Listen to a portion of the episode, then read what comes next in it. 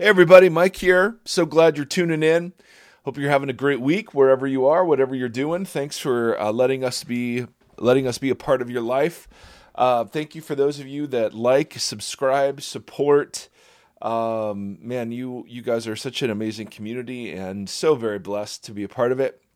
Today, so next uh, next podcast, I want to start a, a series on um, how to be political in in uh, in these days. Um, it's just so nasty and so so crazy, and it just uh, it seems like it's getting worse and worse and worse. And so um, I want to uh, start a series that's different than the Jesus and Politics series that we did uh, earlier um, in the podcast. I want to I want to look at a bit uh, at how the gospel itself is political and how it informs how we are political. Um, and uh, so I, I, hope that'll be helpful. I'm kind of excited about it. But today, uh, I, I starting to lead a, a little uh, Bible study for some college guys who lead Young Life in the Columbus area, and uh, they wanted to go through the Book of Genesis, which is uh, one of my favorites. Um, particularly Genesis 1 through 3. And I've always dreamt about doing a um, extended sort of study in Genesis 1, 2, and 3. I just find it so fundamental and so interesting. And, um, and so I was preparing for that.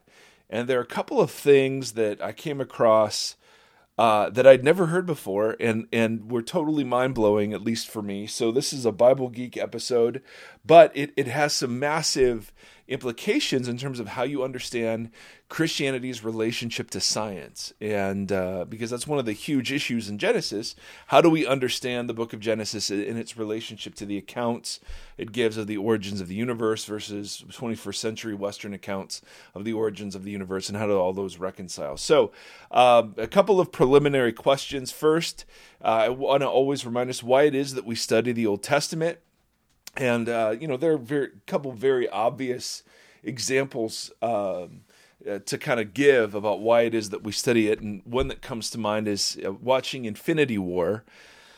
Uh, my kids, or at least my oldest son, uh, and my daughter too, my wife, um, we are uh, Marvel movie fans and have very much enjoyed the Marvel Cinematic Universe.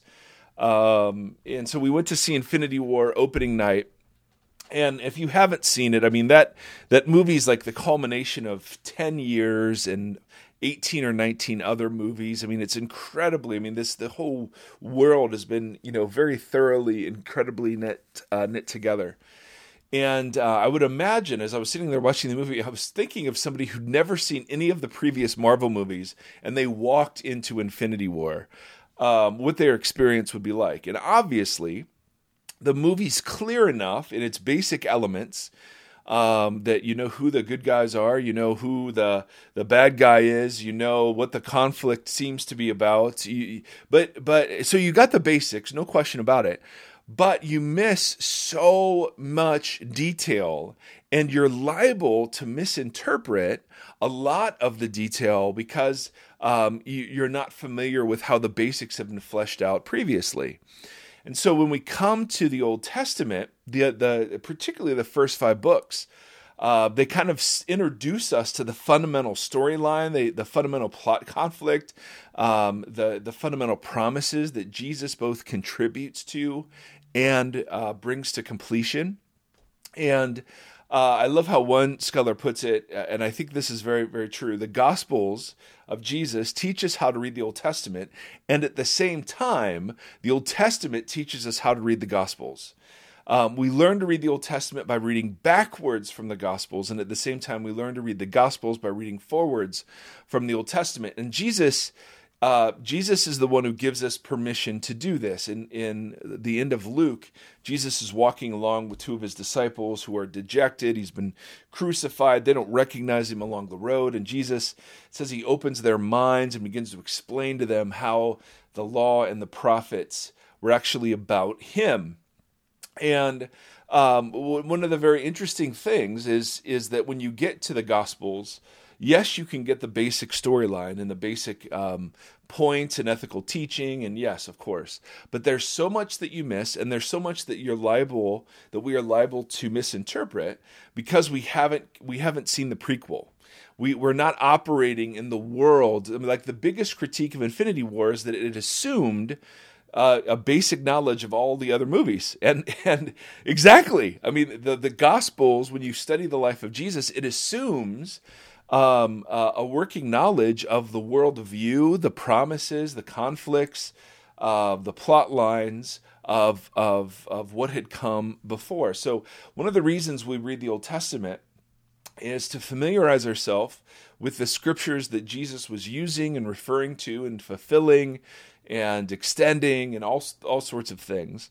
Uh, the second reason that we read um, we read the Old Testament is that um, and the Old Testament is is comprised of lots of little bitty stories, but they begin to add up to a much larger plot line over the course of pages and pages and pages. It's kind of like um, I heard one scholar use this example. It's kind of like the Chronicles of Narnia. C.S. Lewis's you know, quote children's books, although they're incredibly spiritual and and there's a ton of depth to them.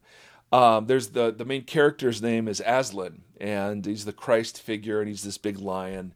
Um, and even though Aslan isn't on all of the pages and isn't in all of the stories, uh, the book very clearly, uh, the books very clearly, the little stories very clearly all build a world in which Aslan is the central figure.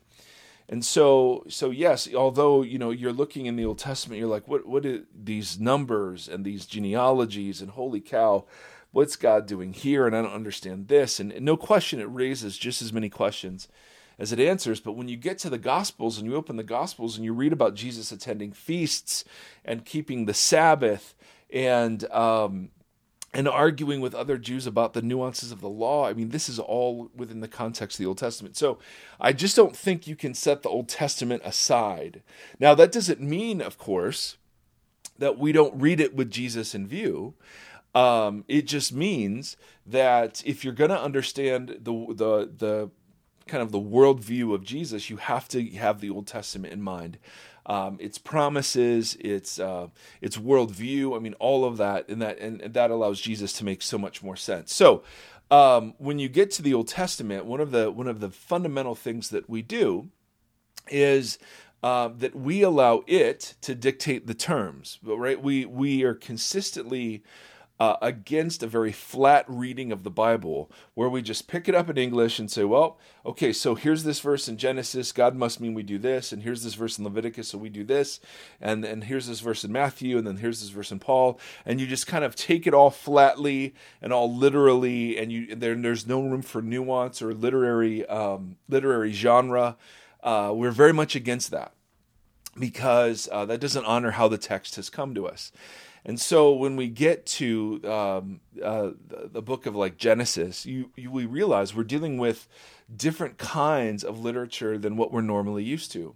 And um, and so uh, we I'll spare you the gory details about you know what Genesis, what kind of literature Genesis turns out to be, but it becomes very very important um, in uh, when we get to kind of chapter one, which is this very famous kind of poetic narrative about uh, the origins of the universe. And and so I, I want to focus kind of on one um, one very big important distinction that I've I'd heard before, but then I um, then I began to read about it and was like, oh my goodness, this if this is true, this really changes um, some of the text. Now I'm getting this primarily from a guy by the name of John Sailhamer who uh, is incredible New, uh, Old Testament scholar. He's written an Old Testament commentary. He's written several books, but but one book he's uh, written that I've just began to devour um, is a book called Genesis Unbound.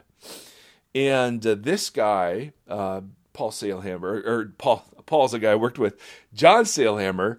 Um, John Sailhamer uh, does some things um, and and considers Genesis one and two in some ways that I, I think are completely mind blowing and have proved influential to some other Old Testament scholars that I I know personally and that I have huge respect for. So I think there's something to this. I'm going to do my best to explain it, but here's the payoff. The payoff that that of the pain we're just going to go through uh, here in the next couple of minutes. The payoff is that a lot of the questions and debates we have about Genesis 1 um, aren't not only aren't answered in Genesis 1, but the author is purposefully not trying at all in any way, shape, or form to convey the kind of information that we're looking to Genesis 1 to provide. And so I, I think there is a massive lifting of pressure uh, of, for, for, people of faith to try to square uh, cosmic origins with uh, the Genesis, a very literal reading of the Genesis 1 account. I think the Genesis 1 account is, um, I think it is authoritative, it is inspired, uh, absolutely. But I don't know anymore if it's trying to provide uh, science or not um, in, in, in, in, in a very narrowly construed uh, understanding of the term. So, the Genesis 1 1 says, uh, In the beginning, God created the heavens and the earth.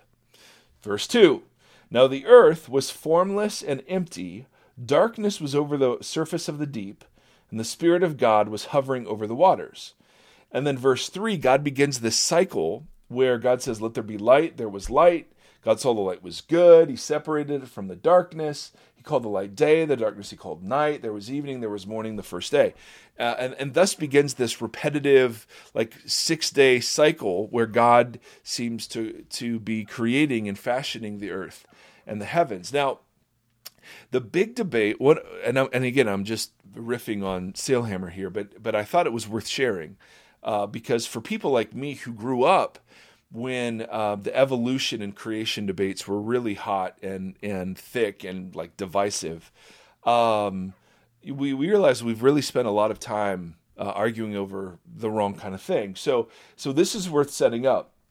One of one of the big questions that Sailhamer addresses is is verse one a preview of the rest of the verse, or uh, or like a title for the rest of, of chapter one, not the rest of the verse, but the rest of the chapter, is in the beginning, God created the heavens and the earth, a summary of what God's about to do. And then he begins creating the heavens and the earth in verse two. Now the earth was formless and void and whatever.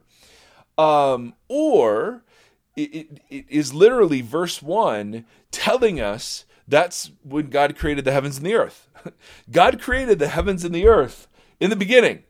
Period. That was his creation. That was the whole thing. That was him creating the animals and the and the heavens and um, and everything in between, all except human beings. Is that is the the big event? Is the Genesis one describing two different events? The first event is the creation of the heavens and earth in verse 1. In the beginning, God created the heavens and the earth. And then there's a separate event in verse 2. Now the earth was formless and void, and the Spirit was hovering over the deep. And then God said, Let there be light. So are we describing one event or two? Does Genesis 1 1, is that the title or the preview of what's coming through the rest of the chapter, or is that its own separate thing? Now, Sailhamer argues, and, and he argues two things. First, he argues that these are actually two separate events. That in the beginning, God created the heavens and the earth is actually telling us when and how God created the heavens and the earth. He did it in the beginning. And notice that he doesn't tell us how he did it or how long he took to do it. He just, there was a period of time called the beginning in which God created the heavens and the earth. And that would explain then in verse 2 why there's already an earth. um, so so so Sailhamer is going to argue first that these are two separate events. He's going to do something in verse one that that creates the universe, and then do something in verse two that that does something with the universe, particularly a piece of land that God has already created in verse one. I I, I hope you're tracking with me and this is making sense. So Sailhamer's first argument is that, that the first verse of the Bible is actually describing the creation of the universe, separately from what God's about to do in verse two. And so, um, so in verse one, in the beginning, God creates the heavens and the earth. Now, there there are two, and I'm sure he gives much more thorough defenses of this in other places, but I picked up two reasons um, in Genesis Unbound why he thinks that that instead of the traditional reading, which is no, no, no, verse one is just describing what's about to happen in the rest of chapter one. Um, and and then verse two then is the beginning of him cre- creating the heavens and the earth. He says that I, from what I read and understand, and I could be dead wrong, but um, there are two reasons why he holds uh, that that there are two separate events instead of one, and that verse one is the creation of the universe. First of all, he says, where if if if if verse one is just God kind of announcing this is what I'm about to do. Uh, and then in verse 2, the, he begins creating, but we already have an earth that is created, and, uh, and we have water that covers and darkness that covers the surface of the deep. Um, that wars against a very important, um, not only Jewish but Christian idea that God created out of nothing that the universe isn't eternal, that God God's the only thing that is eternal, the universe isn't eternal, and that that God's creation is different from humanity's kind of creating because God can create out of nothing, and um, and so Sailhamer's point is well, look if you say in in chapter one verse 1 that that that verse god created the heavens and the earth is just announcing what's about to happen. And then verse 2 while the earth is formless and void then that sort of erodes the idea that god created out of nothing. Where'd the earth come from uh, to begin with? So so one argument is just kind of a common sense like the better the, the better reading uh, which makes more sense of verse 2 is to simply say well in verse 1 god creates the heavens and the earth. He creates the sky and the land. He creates, uh, it's called a merism, according to my friend Jeff Volkmer. Heavens and earth uh, is kind of like saying from A to Z and everything in between. It's like it's like stating the extremes of something. That means you've he's created everything. And then in chapter two, God does something different. He takes what's already been created and begins to fashion it specifically for the purpose of human habitation. Now, what Sailhamer is going to argue, and I'm not going to get into today, is that what God is going to do over the next six days is that God is going to fashion the promised land for human habitation. So he's not talking because when you when you read God created the heavens and the earth, um, the word earth there doesn't mean globe. The word earth there means land.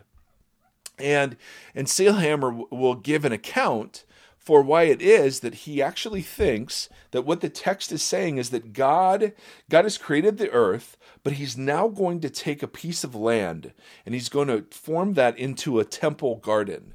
Uh, a temple with a garden. And he's going to place, he's going to make it fit for human habitation. So he's got to do something about darkness. He creates light and time and, and measuring time. He's got to do something about um, the water, so he brings forth land and he calls forth animals and birds and to, to fill this particular land.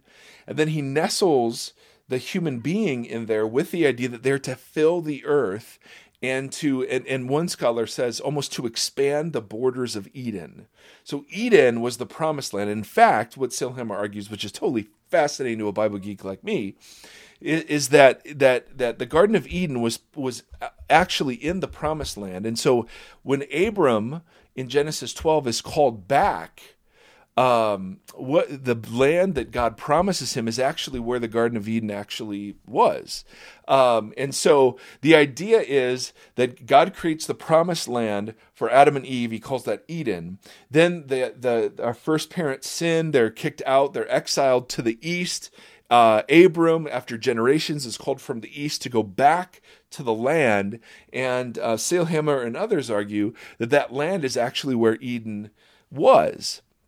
And although we don't see it as Eden because of the sin and death that has entered the world and the angel that is guarding the tree of life and you know however you take that, but but it's a fascinating idea that that what the next 6 days are going to be about is that these are six literal 24-hour periods where God isn't isn't creating the universe, but he's actually taking what he's created and he's fashioning it to make it to make it fit for human habitation. And he's doing it along temple lines. He's doing it the way that that ancient temples were made dedicated uh, at the center of ancient temples would be a garden. Um, and and so uh, it's absolutely fascinating. If i lost you i'm so sorry. I just had to geek out a moment for how cool this is. Because the idea would be that God created Adam and Eve for the, the Garden of Eden. They're exiled from Eden, and then Abram is brought back to that same piece of land that same piece of land that's fought over today was actually the place where God intended human beings uh, to serve as priests and workers and co regents um, in the administration of creation under God's good authority. I mean, it's absolutely fascinating. But that doesn't deal with Sailhamer's main point, which is okay, these are two events. Now, his first reason for thinking these are two events is that, listen, if this is all one event, then where the heck's the earth come from? Why do we start with the earth was formless and void um, when it doesn't give us any indication of God creating the earth? If you just started, if you just started in chapter 1, verse 2 as the creation account, then you would think the earth was already there. And so so that that's not going to work theologically. The second reason he gives, and this this one, if you thought the stuff I just covered was a bit thick. This is um, even more thick. So I'll do my best. But you know, if if I don't convey it well enough, read read his book. He's also got another book that I love called The Pentateuch is Narrative. Um, Pentateuch is a, a, a, way that Christians refer to the first five books of the Bible, what the Jews call the Torah. Uh, anyway, check those out. But here's the second reason he gives why why Genesis one is one whole event and Genesis 2 is a different event. Or Genesis um, Genesis 1 1 is one event, Genesis 1 2 is a separate event. All right. The the word that that we translate in the beginning um, is is is one word. It includes the word reshit, and it's literally spelled reshit. So um, it's pronounced reshit, evidently, and um, it is a very ambiguous term. Um, it's a way now, and, and this man, this is so stinking important. It is a way of speaking um, of a period of time before something that we're interested in happens.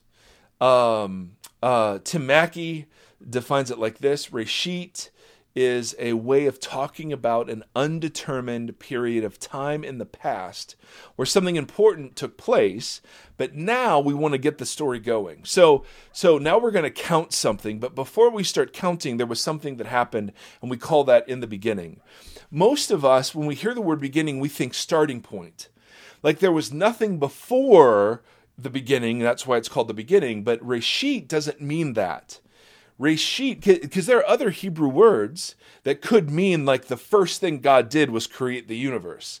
This, Reshit here, when we talk about in the beginning, first of all, it's fascinating because in Hebrew there is no uh, definite article. And so you you have literally it's rendered in beginning or at the head of. And um, so there's we in English we supply the the in the beginning, as if there were just one. Whereas Reshit can mean beginning not as the start of a sequence, but rather as the period of time before a sequence starts. So I know this is so crazy and I'm so sorry. Um, here's the idea that that the the beginning can refer to an extended period of time before the thing that we're interested in and counting begins. So it's kind of like pregnancy. All right, we don't count we count the person's birthday uh, on the day they are born. When when we would say metaphysically they exist before that, correct? Uh, whether you know, and I don't want to get into big trimester debates, but but let's say that you're a thing from conception to birth like you are uh, you are you are human something. You are a human person. However you want to describe it i don't want to get into that whole debate but just i want to kind of give an example of reshit that nine month time that you are in utero would be called the beginning in in biblical terms using reshit um, we, we don't start counting until you are born and then we start counting forward but that that period of time before we start counting would be reshit. It would be the beginning. Um, uh, another example that Sailhamer uses is that um, Hebrew kings, um, th- their the dates of their reign uh, in the Old Testament were often reckoned from the beginning of the, the beginning of the Hebrew year. So if you uh, took office like six months before the beginning of the Hebrew year, the duration of your reign was calculated only from the beginning of the Hebrew year forward. And the part where you were reigning and you were actually king six months before the beginning of the new year, that was called the beginning or the early years of your reign. Job, in the book of Job, Job's prior life before all of this tragedy comes upon him was called the beginning, the early part of Job's life. It was the Reshit. So it doesn't mean like a singular point in time. See, we hear beginning, we think, boom, there was a singular point in time. There was nothing prior to that. And then bam, everything happens. In the beginning, Reshit in the Old Testament is often used to describe a long period of time that took place before the thing we're interested in happened and the thing we're counting now is happening. So you're in utero for nine months, but uh, uh, but but we don't start counting your life until you are born. So in Hebrew, uh, in the Hebrew language, you would call that early part reshit. That would be in the beginning. That would be your early life, right? That would be like the early part of a king's reign that's not counted, but the king is still actually reigning and ruling. Now, I hope, my Lord, I hope this is beginning to make sense. Um, uh, Sailhamer says uh, reshit uh, refers to an extended yet indeterminate period of time, not a specific moment. It is a block of time which precedes an extended series, series of time periods. So, what he's saying is when it says in the beginning, God created the heavens and the earth, for his first argument is that no, no, no, these are two separate events. God is actually creating in chapter 1, verse 1. So that when we get to chapter 1, verse 2, and there's the earth, well, that's already been created in verse 1. It's a separate event. And one argument he gives for this is the meaning of the word beginning. The, the in English, it's in the beginning, and that just reinforces to our English mind that that was a moment in time. Whereas reshit, as it's used uh, in the Old Testament, actually refers to a block of time that happened before the thing we're interested in happened. And very often, what will happen is reshit will be used to summarize uh, uh, something that happened, and then we'll count in a series the thing we're interested in talking about. So, in the Genesis narrative, reshit is used to just describe the creation of the universe, it tells us nothing about how it was done. It tells us nothing about when it was done. And it tells us nothing about how long it took to be done. So, all of the debates we have about the age of the universe and is it 4,000 or 6,000 or billions of years old, the author tells us nothing, nothing at all about any of this. We, we don't know, it doesn't say anything about how God did it or how long he took to do it. All of these massive, like, like faith, um, destroying debates. The, the, the text isn't even answering. That's why this is so important. We have no idea how he created the heavens and the earth. We have no idea. None. The, the, the, author isn't interested in that. The author is interested in the numeric sequence that's coming, this numeric sequence of seven. That, and, and again, this is a separate argument, that, that according to Sailhamer is going to describe uh, the taking of the land and making it fit for human habitation, and then nestling humans in there and inviting them to work and rest in the same pattern that God Himself displayed.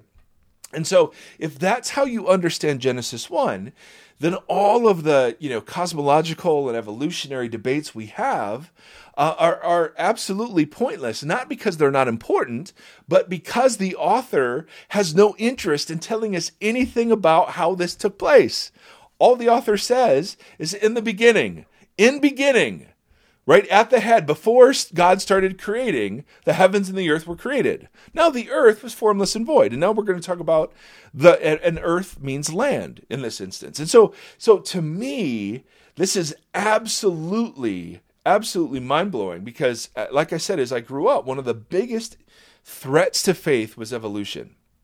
And um and, and, so you know you you just had massive amounts of how does Genesis one fit into modern cosmology, and the assumption was that Genesis one was giving cosmology. um, when in in if Sailhamer's right, what Genesis one is doing is it's just announcing that there is one God and this one God created the universe, and then this one God out of the universe that God created decided to create image bearers. And to do that, he fashioned a place for them to live, specifically designed for them, uh, for their habitation. And so there were animals and there were plants and there the darkness had to be dealt with so there was light and then the water had to be dealt with so there was land. And and and I mean it, it makes total sense then that when we go to Genesis, what we're not doing is we're reading about um, an ancient cosmological account. What we're reading instead is um, an account about wh- who God is, why the why why it is that we operate in a six day work week, one day Sabbath cycle, and then the fact that God created this specific land for all humanity. Um, that the promised land given to Israel uh, was the original garden that was given to the first humans. And um, and when the Bible ends with a new heavens and a new earth, um, and a new city, Jerusalem, coming down out of heaven to rest on the earth, well, the idea is that's where it rests that God God now just goes that the end of the world um, is is very much like the beginning of the world, and that that instead of a garden now there'll be a city, and um, and God will dwell with with His people just like He always intended to. So it's fascinating, and I don't know if it's fascinating to you. it's fascinating to me um, how that one word can can reframe massive, massive debates. Now, there are people, of course, that disagree with Sailhamer and understand this in a different way. I just wanted to present his side of things because it was so revealing to me and uh, absolutely fascinating to uh, to think about. And if he's right, it completely reframes so many of the science science debates uh, that we have around uh, the idea of faith. So. For those of you who are students in the sciences, for those of you who are science scientists or science teachers, uh, and you feel this fundamental conflict, um, you know, I just want to say, well, there's actually a way to understand this where these things don't conflict at all. And um, and I think that's beautiful. Uh, so anyway, food for thought today. You guys are always always amazing. Thank you for for emailing questions. I have so many to answer, but the the um, uh, our website is um, voxpodcast.com. The email is hello at voxpodcast.com. We're in the middle of a revelation series that we're doing as a reward to some of our Patreon supporters. If you're not familiar with Patreon, it is a way to financially support um, creators, and that can be art, that can be writing, that can be podcasting. Um, we uh, you get rewards for various levels of participation, and for for one, we're doing the Book of Revelation, which is absolutely fascinating in its own right. But these are people that are very committed to seeing this podcast continue, and so so grateful for their support. If you want to join them, you can go on to patreon.com and uh, look up the Vox podcast or Mike Erre. Anyway, brothers and sisters, may the Lord bless you and keep you. May the Lord shine his face upon you and be gracious to you. May the Lord lift up his countenance to you and may he give you peace in these days. Thank you so very much.